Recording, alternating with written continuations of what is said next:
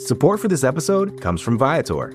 Experiences are what people love the most about travel. That's why Viator has over 300,000 bookable experiences, so there's always something for everyone. They offer everything from simple tours to extreme adventures. Plus, Viator's travel experiences have millions of real traveler reviews, so you have the information you need to book the best activities for your trip. Download the Viator app now and use code Viator10 for 10% off your first booking in the app. One app, over 300,000 travel experiences you'll remember. Do more with Viator. Yeah, don't it sound so epic? Horns are screaming, I ain't the one you wanna mess with. Use a joke, I ain't the one you wanna jest with. The battle's coming, you only got a few seconds to run. Yeah. Hi, everybody, this is Nick, and you have found Bengals Chalk Talk. My guest today is Chrissy Freud. She covers the Titans and LSU and knows more about Joe Burrow. Has been covering Joe Burrow for a longer time than just about anybody out there. Chrissy, how are you doing today?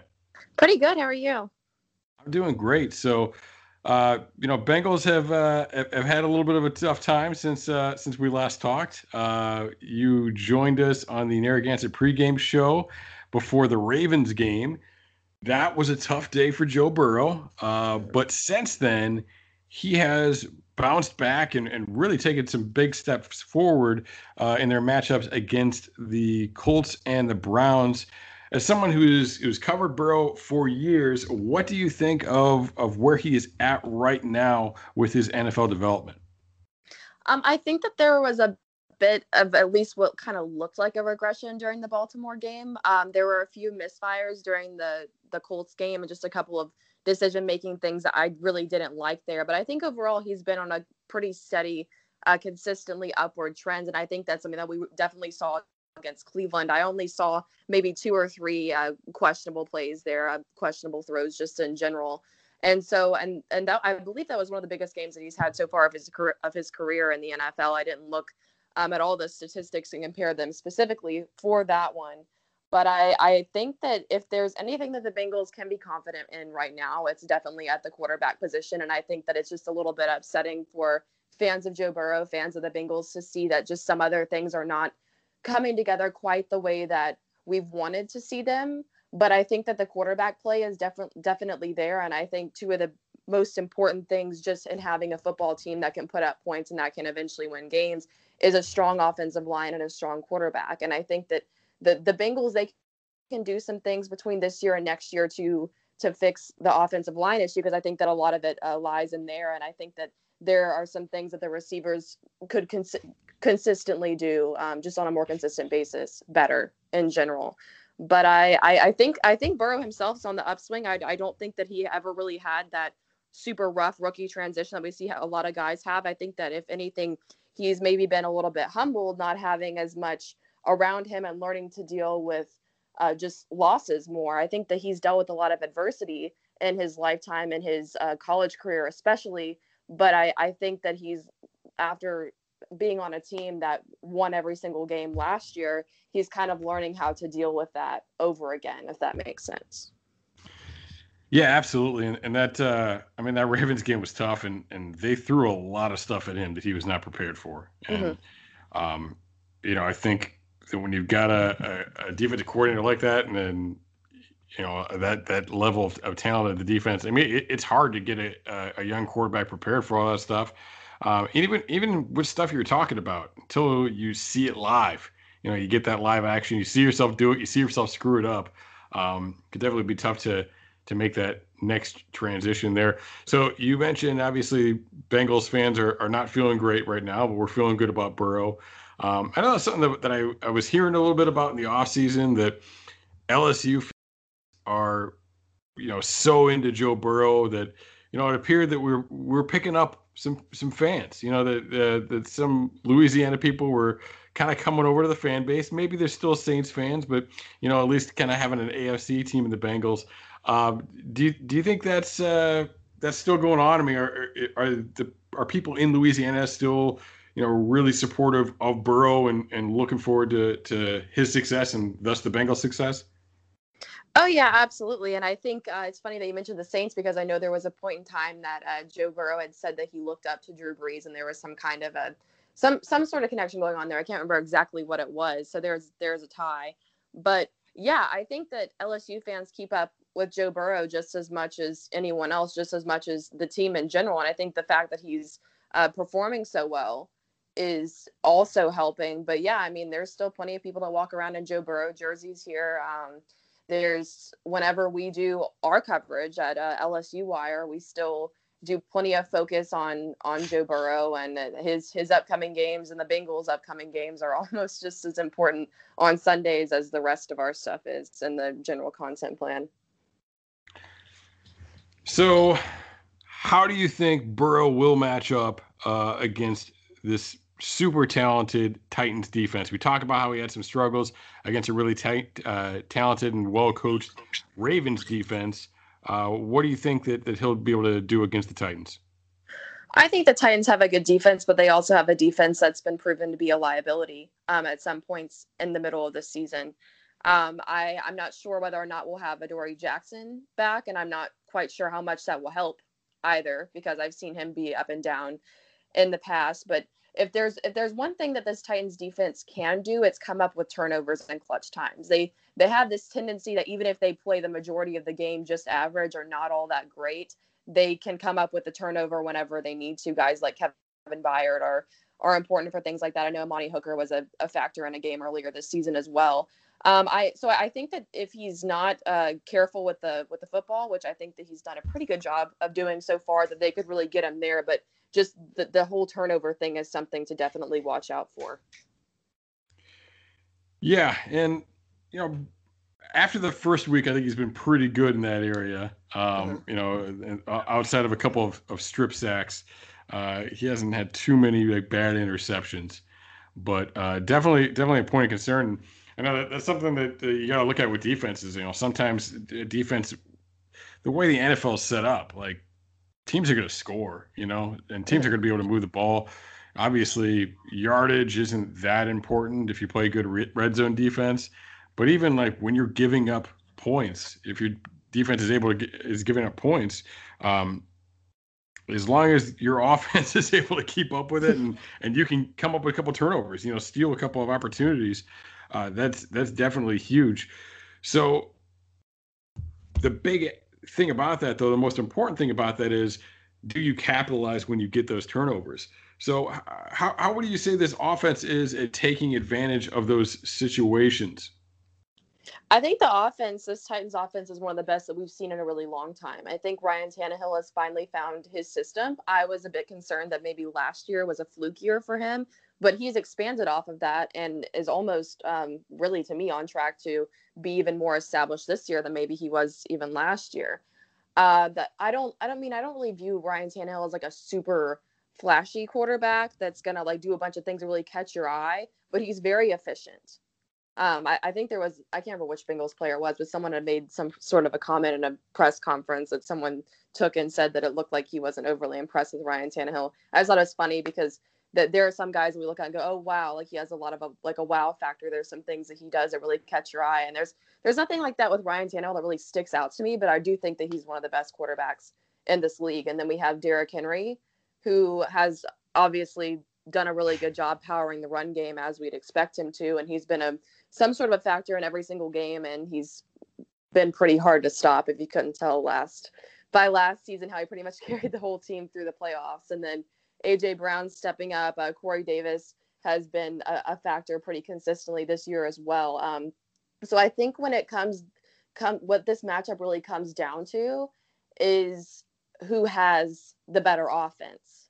And I, I would I would grade the Bengals defense as a bit worse than the Titans defense as well. But I think it comes down to who has the better, more established offense. And I think that uh, the Tennessee offense has the um, Cincinnati Bengals offense beat by a country mile at this point because I, I really view Joe Burrow as the only consistently established piece of the Cincinnati offense you can count on pretty much every single play of the game. Whereas with Tennessee, there's there's many more players on that side of the ball that you can count on consistently. No, interesting thing that uh, Zac Taylor said this week Uh, obviously, Zac Taylor and Ryan Tannehill go back a long ways. They, they go back all the way to Tannehill's college days. Um, and he said when when Tannehill was playing receiver, so well, actually, he didn't say that. Uh, when he was asked about Tannehill playing receiver in college, uh, Taylor said no, he was never a receiver. He went mm-hmm. to quarterback meetings. He was the backup quarterback, and we play him at receiver, but he was always quarterback. Like he never actually was a receiver. I, thought, I thought that was kind of interesting that like like that that's what he was doing. He still had that that, that mindset, but still was preparing for that. So um, you know, when you see a guy, I know that was like like a criticism of him coming out was like, oh, well, he played, he had to play receiver to get on the field, and he only played for one, you know, so long. Um, I thought that was pretty interesting. That uh, still actually pretty defensive of his old player in, in, in that way. Like, nope, he's a, he's a quarterback. He's always been a quarterback. I thought that was pretty interesting. So, uh, you know, maybe there's some players out there uh, disrespecting this game, but but the head coach is uh, is definitely not.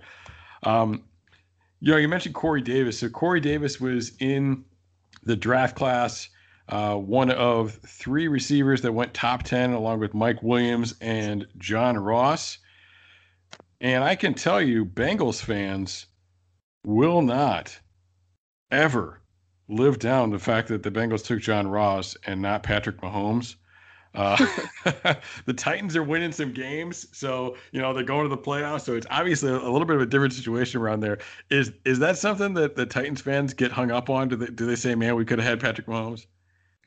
You know, I I haven't really heard a lot of that. I'm sure that there are some because Patrick Mahomes right now is standing out as the best quarterback in the league. But there, I mean, there have been some stat comparisons. There are just some little comparisons I've seen around Twitter between uh, Tannehill and Mahomes that I found pretty interesting. I couldn't tell you the specifics of that right now because I don't have it pulled up in front of me. But um, I, I, I don't think that the Titans really need Patrick Mahomes, to be quite honest with you. I think that obviously he's an elite talent, but I think that Ryan Tannehill is doing every single thing that they could possibly ask of him.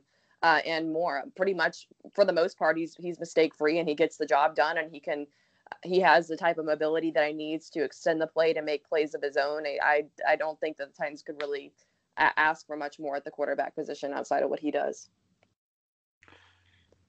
Uh, you uh, we talked about Derrick Henry a little bit, and look, he's a beast, and we've all seen probably the second most famous picture of somebody being jacked is like the is a picture picture of him next to Dion Lewis uh, second only to uh, DK Metcalf uh, uh, lifting weights with no shirt on for some reason. Um, so, but w- when I watch this team, it's like, yeah, he can. He's a big dude. He can break tackles, but he doesn't need to. I mean, they are opening up some serious holes for him.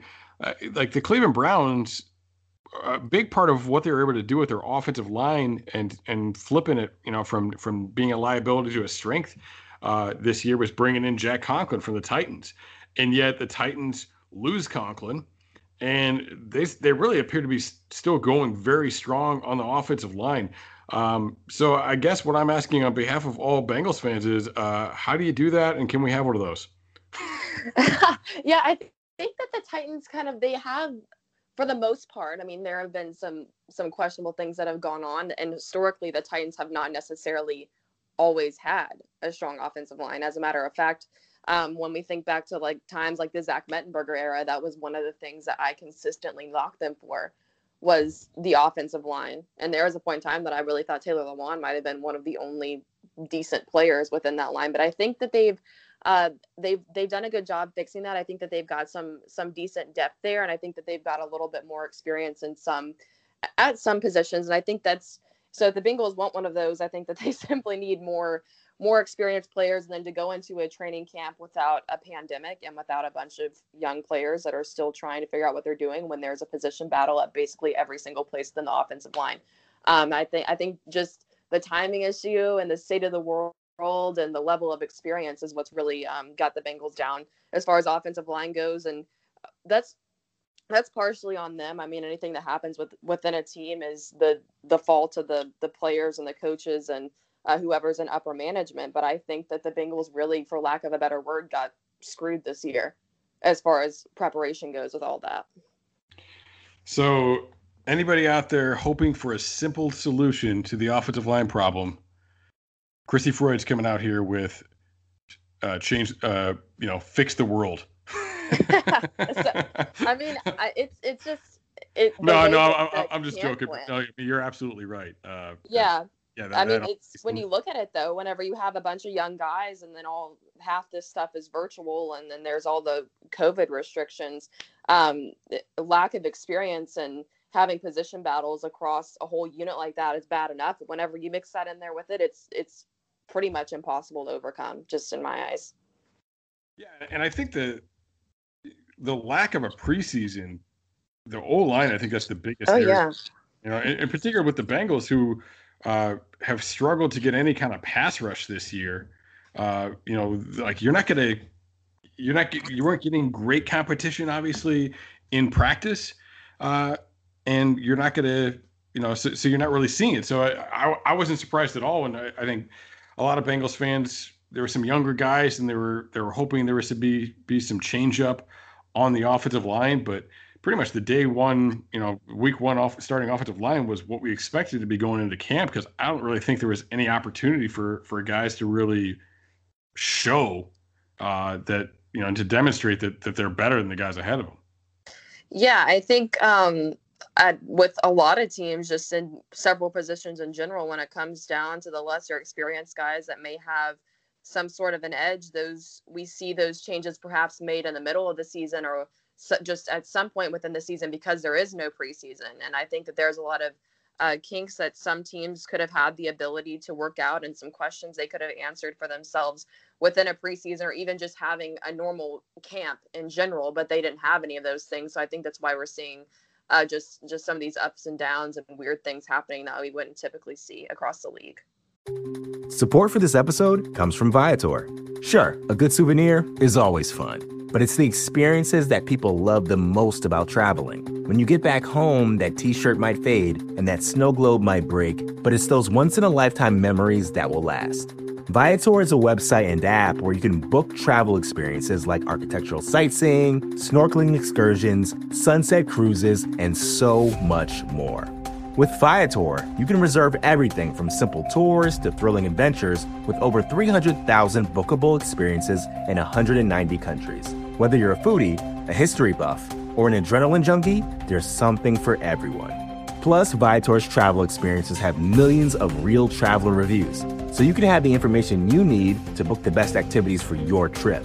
When you book a travel experience with Viator, there's always flexibility and support with free cancellation, payment options, and 24 7 service. Make memories that will last forever with Viator. Download the Viator app now and use code Viator10 for 10% off your first booking in the app. One app, over 300,000 travel experiences you'll remember. Do more with Viator. Getting engaged is a moment worth cherishing. A one of a kind ring that you design at Blue Nile can help your love sparkle. Just choose your diamond and setting. When you found the one, you'll get it delivered right to your door. Finding the right engagement ring can be nerve wracking. At Blue Nile, you'll have the expert guidance needed and a diamond guarantee that ensures you're getting the highest quality at the best price. Cherish all of life's moments and save up to 30% at BlueNile.com. That's BlueNile.com. And obviously, that would have been nice for Joe Burrow to get to know some of his receivers, especially uh, especially Tee and rookie minicamp, uh, if, they, if they would have been able to have one. But yeah, you uh, have to wonder just how different that would have looked, how how different um, his his favorite targets yeah. would be. Just it, it's it's funny too because because you know this is really the same thing. I mean, obviously it's different, but it's the same kind of situation coming into LSU. You know, he, he, he didn't have a spring ball. You know, he's he's rolling up in August, and you know, people talk about that that first year at LSU how he wasn't great, but he got there in August. Like he's just meeting guys, you know. And, and I, I, think, and you and I have talked about this before. I think I think you can see his development over the course of that first year, and you could see his rapport, um, you know, in particular with Jefferson developing over the course of that year. So, um, they're finally the last couple weeks you know he's he's really developing something with uh, with Higgins and with AJ Green that wasn't there before. Uh, I think mm-hmm. I think I think Boyd's been a connection for a while. Uh, Boyd was also healthy all throughout training camp, which some other guys yeah. weren't, so it helped. But um, so yeah, I mean, it would it would definitely be huge. But uh, back to the offensive line. So, so I, we talked about young guys not getting a chance in the offensive line. Um, outside of Week One's injury to Xavier Su'a-Filo, the Bengals have been pretty lucky on the offensive line in terms of injuries, and kind of you know they've they've gotten better as the season has gone along, and those guys have been able to work together. Unfortunately, last week that luck uh, came crashing down, uh, and they head into the Titans game. Bobby Hart is out, so mm-hmm. you could have Fred Johnson starting at, at right tackle, and that's a guy mm-hmm. that, that that's a position that a lot of people were hoping he'd be in in September. So you got you got Fred Johnson there there is potential right now. Jonah Williams is day to day, and you know if you're listening to this on Saturday, uh, I'm you know maybe hopefully hopefully you've got better better news than what I'm getting. But uh, Jonah Williams day to day, so they could have a, a rookie sixth round pick in Hakeem Adeniji starting at left tackle, and uh, we've got uh, Trey Hopkins in the concussion protocol, so uh, Billy Price will be getting the start at center. So this is a a banged up offensive line for the Bengals that, that was already struggling. Um, so, so my question is, you know, I, I understand that the Titans defense has had some ups and downs, but I mean, they've got some pretty good pass rushers there. How do you think, uh, you know, are they going to be able to keep Burrow safe uh, against that Titans pass rush? Well, I think it's an interesting thing to look at because so many of these guys were kind of neck and neck, or we just didn't really know who was going to get the start at several of those positions. I know one guy you mentioned specifically was Fred Johnson, who uh, for a little while I thought might actually win that battle. So there's two ways to look at this. One, um, at least some of those guys or all of those guys could come in and be better than the guys before them, and perhaps you end up with a better situation. I think that the first game that they're in might not go as well as maybe the second or the third, depending on how long they're in there substituting for somebody else uh, or things could honestly just come crashing down. The Titans' defensive line could have a pretty good day. Um, I, there are some very t- talented players within the Titans' defensive line. They have some very talented pass rushers there too. So I, I think that the Bengals do face a tall task in keeping Joe Burrow safe. I think that that's something they've gotten a little bit better at as time has gone on. But um, it's it's been a it's been an issue throughout the season, and I I think that with the aggressiveness of the Titans defense, that it could uh, definitely happen again. I, I, could see it being a rough day for Joe Burrow, quite honestly. Yeah, we were talking. Um, we were talking before we started recording here, and and you know, I live in Rhode Island.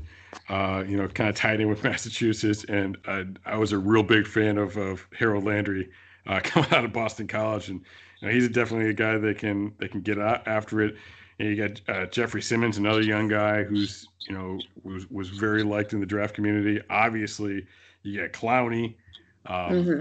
So I mean that's that's a good defense. And that's it, it's funny because there's a lot of guys on the defense that were like, you know, that were that, that were really uh, liked in the draft process, and and they don't really they don't seem to miss some of those guys. You know, you know, add, add Rashaan Evans in there. He was a guy I wanted for the Bengals a couple years mm-hmm. ago. I think the Titans might have snuck up ahead of the Bengals uh, and and taken him uh, mm-hmm. in that draft. Actually, I think that's where the Bengals ended up with Billy Price. Uh, oddly enough, but yeah, I mean they, they, really seem to to get the most out of those guys. I mean, it's kind of the same thing with the offensive line that you know the you know the guys they're bringing in, whether it's free agents or uh, you know drafting a guy like uh, like Nate Davis. You know, they they really seem to they they seem to hit on the people they bring into the organization. I mean, do you think that's a function of the of the coaching staff or the front office or? Well, I think Jon Robinson is an absolute genius. I've I've been saying that for a while. I was a bit angry uh, to to see that he didn't take Kristian Fulton in the first round, but then it all made sense whenever he went and got him in the second round.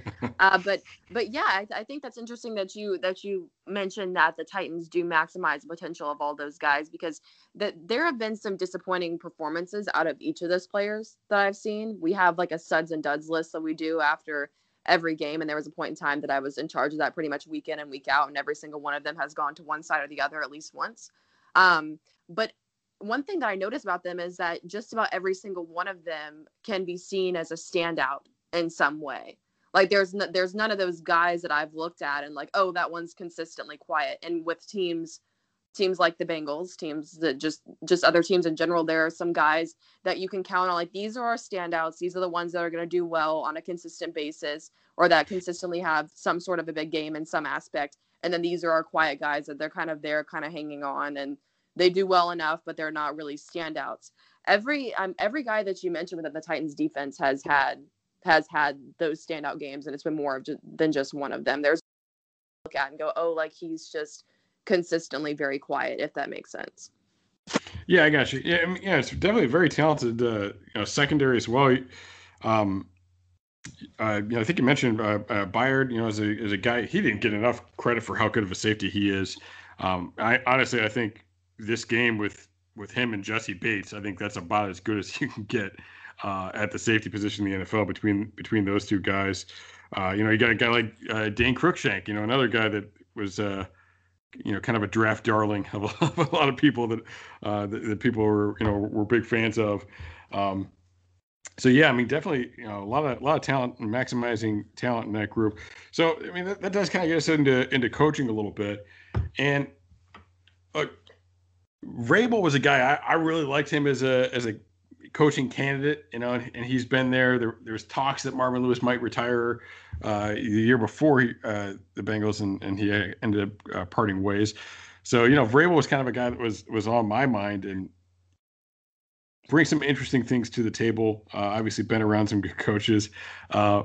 Uh, he kind of threw me off a little last year. Like they, there was like way too much coverage of him doing planks and push-ups and stuff. It was like, wait a minute, is this is, is this what he does? Uh, you know, but he doesn't seem to be. Look, because like there are those coaches. There are those like I, I call them meathead coaches, but uh, like there there are those guys that can just like kind of you know be a weight room guy and and lead a team, and you can get a certain amount of success with that for sure. But I mean, his decision making, the things he does within the course of a game, his game management really seems to be at a high level, which is he's worked for some great guys, but he didn't work and you know he didn't coach for that long. You know, played for Belichick for a long time, which I'm sure helps. But um, yeah, what, what, are your what are your thoughts overall on, on this coaching staff and, and kind of the way they handle the business?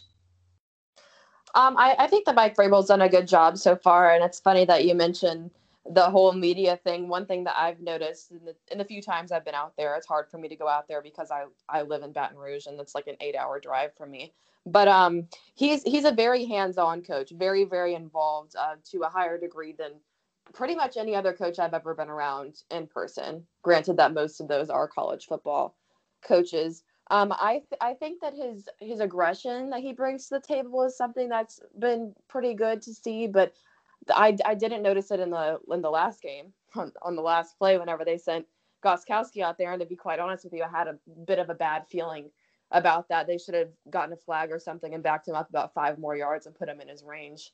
He you heard that, haven't you? About how there's like a certain distance that he kicks within that he's better than actually being closer. As weird as that sounds. Really? I yeah, did not. I did not realize that. Okay. Yeah. So I, I don't know. I, I get nervous every time that I see Stephen Gostkowski out there to go kick a field goal because his highs are very high and his lows are uh, rock bottom.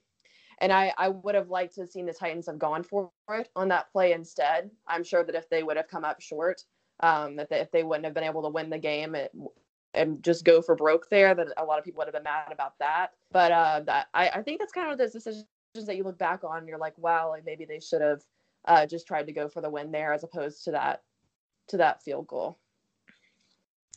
Yeah, it's interesting you, you should mention that about uh, Gostkowski because the Bengals have kind of a similar situation.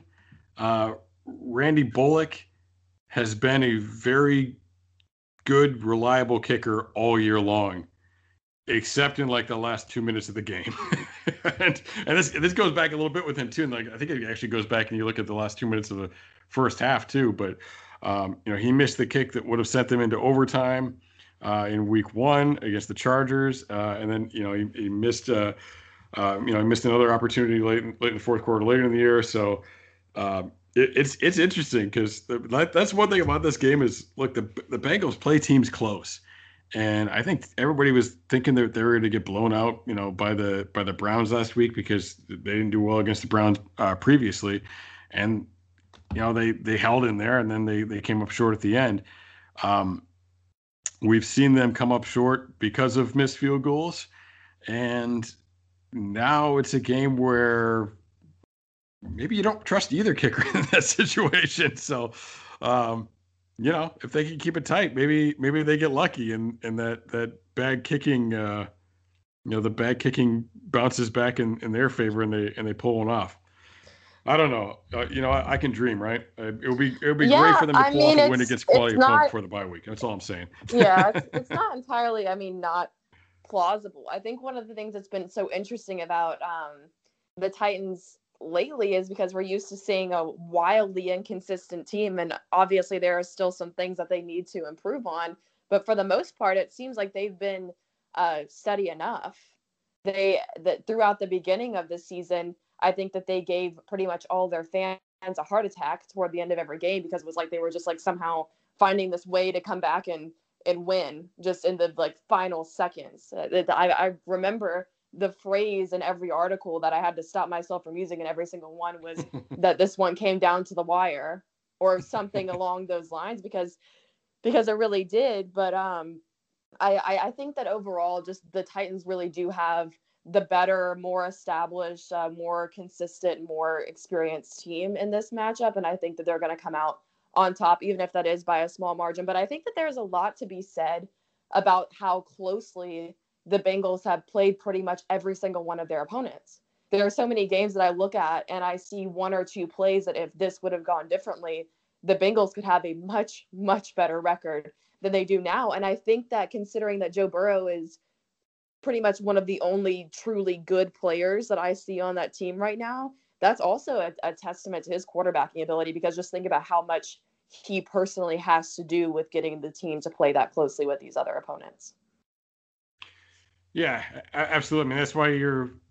That's why the quarterback position is so important. You know, it's, it, it makes you competitive when you shouldn't be. Um, you know, and I think you get to a certain level where your your team's decent, you, you know you're in the playoffs. You know, just just from mm-hmm. being decent, and then obviously, you know, it's it's what you need to to push you over the level. And the Kansas City Chiefs were a very good football team with with Alex Smith, but it's a little bit different now uh, with, with Patrick Mahomes, and and definitely yeah. gives them a, gives them something else there. So, um, yeah, so uh, you know we'll, we'll, we'll see how this one goes. Uh, you know the Bengals are heading into a bye week. They're a little banged up. They're heading into a bye week, and definitely would be would be great for them to get a little bit of confidence uh, to knock off a quality opponent. Uh, speaking of of quality opponents, like the Steelers started off the year playing some bad football teams and winning every game, but playing some bad football teams. And, you know, obviously that was a matchup between undefeateds this weekend. How do you think the Titans as a team will respond to their first loss of the season and getting it on on something so uh, you know so brutal as the as a as a missed kick? Um, I mean, I, I think that it gives them a little bit more motivation. It's it's kind of this thing where they're used they've gotten to this rhythm of I guess being a little bit more comfortable because they're used to winning every single game. I think that it's a bit of a mentality thing and then to kind of have a little bit of a shock like that because there have been so many times like I said that we've seen them come down to the last minute and then they find a way to pull it out. I think they're probably expecting to do that um, in overtime this past game. Um, I, I another thing that I think is that the Titans need to get the momentum and keep it early on because that's something that I think really affected them against Pittsburgh is allowing Pittsburgh to snag that momentum and really to hold on to it until that third quarter AJ Brown touchdown whenever the Titans were kind of able to turn the tide just a little bit. But um, yeah, I, I think it gives them just a little bit more to play for and that they're really going to be looking to make a, a, statement to bounce back and get back to uh, staying in the win column consistently. Yeah, they say that the teams take on the personality of their coach, and you know, Vrabel doesn't seem like somebody that you want to catch after a loss. No. Uh, so, uh, so yeah, bad. T- I, I was looking at that game. I was like, I was like, man, hopefully, hopefully this, they, you know, they, they beat the Steelers and they're feeling pretty good about themselves. maybe maybe the Bengals can catch them sleeping a little bit. Uh, but that is obviously not how it went down. So, we can both be disappointed in that. All right. Well, again, today my guest was Chrissy Freud. Uh, Chrissy, where can people follow you and your work? Uh, so I do a few different things at Pro Football Network. I'm still over there. They're going through a little bit of a transition. So um, unfortunately, our our Bengals vertical is not there anymore. I think that at some point we'll be returning to that. So I'm not covering the Bengals as much as I used to. Uh, and then other than that, I'm still with USA Today Sports Media Group, and we're covering LSU and the Titans. At least I am. That's what I focus on.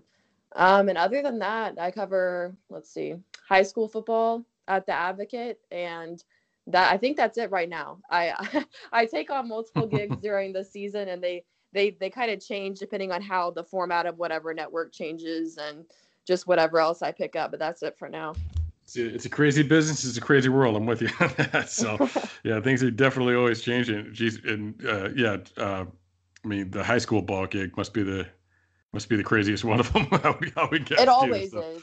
It, it, never fails. I don't think I've had any uh, larger just collection of weird experiences one thing that I have with high school football. I, I don't doubt it. I don't doubt it at all. All right. Well, uh, you know, thank you everybody for listening, for downloading. Uh, make sure you join myself, John Sheeran, and Anthony Cosenza for the pregame show. Uh, coming up this Sunday at noon. You can find that on YouTube and Facebook. We will see you then and get you ready for this Titans matchup. Who Dey? Yeah, we coming forward with sours. You hear the crowd we coming forward with sours.